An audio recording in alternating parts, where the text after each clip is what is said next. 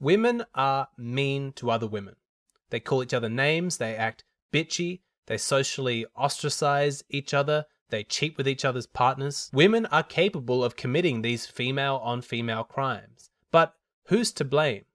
Could it be that all of this negative behavior from women should be blamed on women? Or somehow is this going to be men's fault? I'm going to read you some excerpts from this article called The Patriarchal Arena The Competition Between Women That Destroys the Feminist Movement from Within. We live in a society where women are pitted against each other without remorse. Women are constantly placed in positions where they are directly compared to the women next to them. A society that constantly emotionally beats down women who do not fit the image of perfection. We are constantly judged for our actions and decisions in a way that many men aren't. This bothers me so much because it tries to paint it as if the main reason why women are mean to other women, why they compete, why they act all bitchy, is because of our patriarchal society. Men. And I hate that perspective because it is so anti science. Women have been competing with other women since the beginning of time. It's always been that way, it's hardwired into their biology. Men didn't make women be mean to each other. You can't blame everything on the patriarchy. It is just extraordinary that even when women are mean to other women, men are still somehow to blame. I want to debunk this idea. I want to talk about the evolutionary psychology behind female aggression. So, to do that, scientifically, I'm going to summarize the results of three academic studies. These studies prove that competition and aggression is innate to women and that you can't blame men or the patriarchy. You want to stay tuned for the final study, it is particularly interesting. All right, our first study is called Attunement to the Fertility Status of Same Sex Rivals women's testosterone responses to olfactory ovulation cues. This study was all about smelling the t-shirts of women at various stages in their ovulation cycle. They took the t-shirts from women aged 18 to 21. Half of them were in the ovulation phase, so they were highly fertile, and half of them were in the luteal phase, so they were no longer fertile.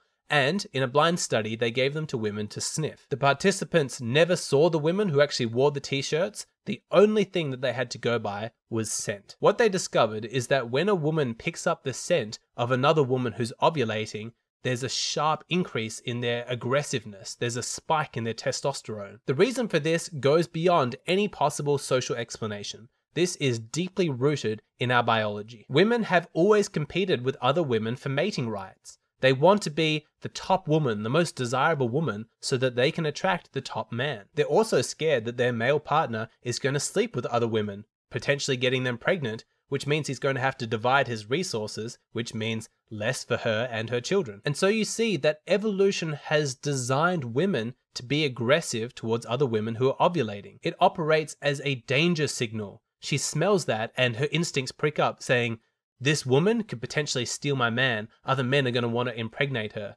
Or she's more desirable than me because men are going to want to have sex with her and, and make her have their babies instead of me. She's my competition. By being aggressive to her, by tapping into this spike in testosterone that I've experienced after smelling her, I can drive her away. I can remove the competition, which means that it's a better playing field for me and my interests. That's the real cause of female aggression. The next study is called Intolerance of Sexy Peers intrasexual competition among women. This study was fantastic. It was so interesting. What they did is they took a research assistant, a young woman, and they placed her in various research labs dressed in two distinct ways. On some days, she was dressed extremely provocatively, and on other days, she was dressed conservatively. You can probably guess what happened. What the researchers discovered is that when she was dressed conservatively, she was largely ignored. She really barely registered on the radar of the other women in the lab. But when she was dressed provocatively, showing off her more sexual assets, the women reacted really negatively to her. They all had mean things to say about her and they acted bitchy towards her. After being basically invisible and ignored when she was dressing conservatively, as soon as she starts dressing Provocatively, she was unanimously criticized by the other women. In the additional study they did on top of this, they gave the women in the lab a chance to have follow up interactions with the woman who was dressing provocatively.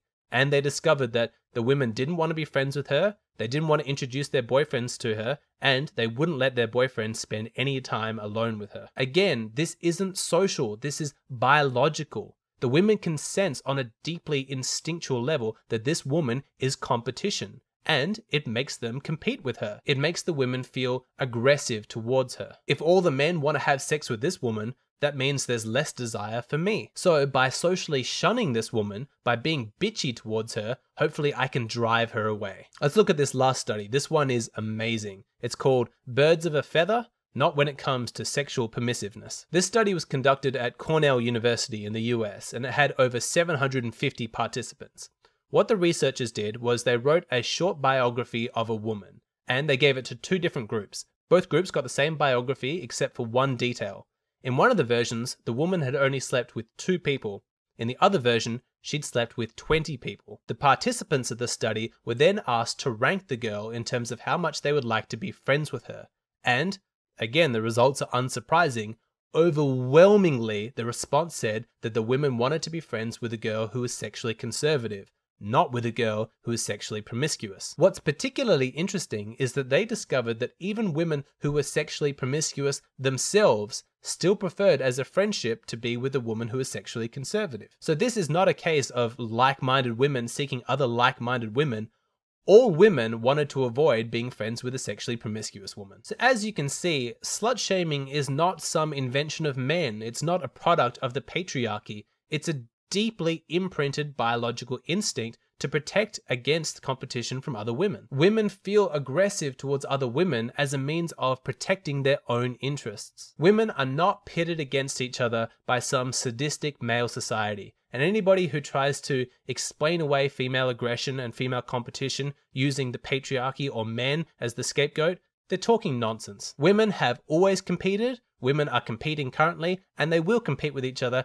into the future. It's always been this way. I don't think I have anything else to say on this one. I think the science speaks for itself.